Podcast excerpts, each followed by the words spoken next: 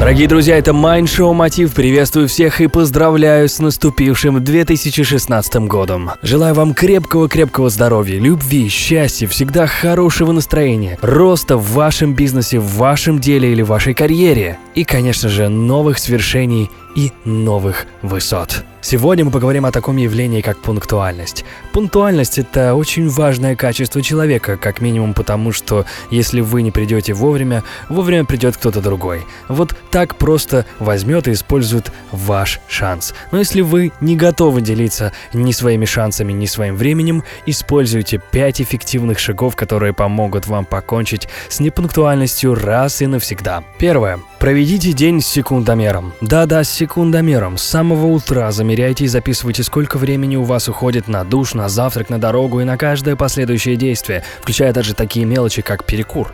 Мало кто замечает, но ведь именно то, что мы делаем между делом, вместо запланированных пяти минут растягивается на добрых полчаса. И вот когда все дела уже смотрят на вас с бумаги, проанализируйте, какие из них съедают больше положенного времени. Возможно, именно в них кроются причины ваших опозданий. Шаг номер два. Приходите за 5 минут до. Пообещайте себе, что эту неделю вы будете приходить на 5 минут раньше во что бы то ни стало.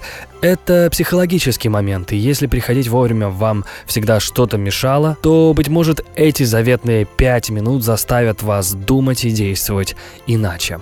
Шаг номер три. Выставьте себе штраф.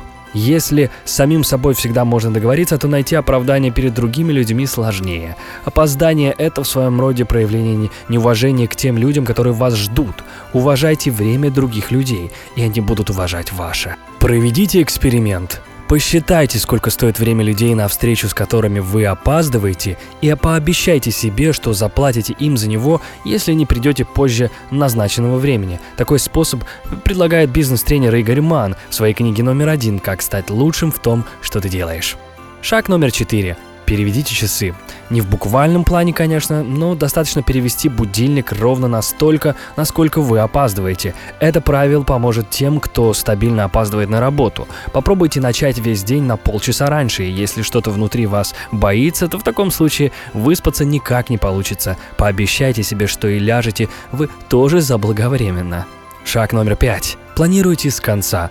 Если проблема ваших опозданий кроется в неумении рационально планировать время, начните с конца. К примеру, в 15.00 вам нужно быть на встрече. Приблизительное время дороги к месту встречи занимает 45 минут, плюс 15 штрафных минут. Смело выделяем на дорогу и выходим к 14.00. Наверняка до того, как выйти, вам нужно будет проделать еще массу дел, которые тоже можно распланировать подобным методом. И не забывайте о правиле 15 штрафных. Это те 15 минут, которые обычно уходят на спуститься по лестнице, поговорить по телефону, вернуться за забытой вещью и так далее. Каждая из них занимает около 5 минут, но вместе они собираются в 10, 15, а то и 30 минут, которые могут стать причиной вашей непунктуальности. Вот такие заветные пять шагов, и вы будете пунктуальны. Пусть Новый год будет наполнен у вас радостью и счастьем, а также хорошим настроением и, главное, своевременно. Простые ответы на сложные вопросы.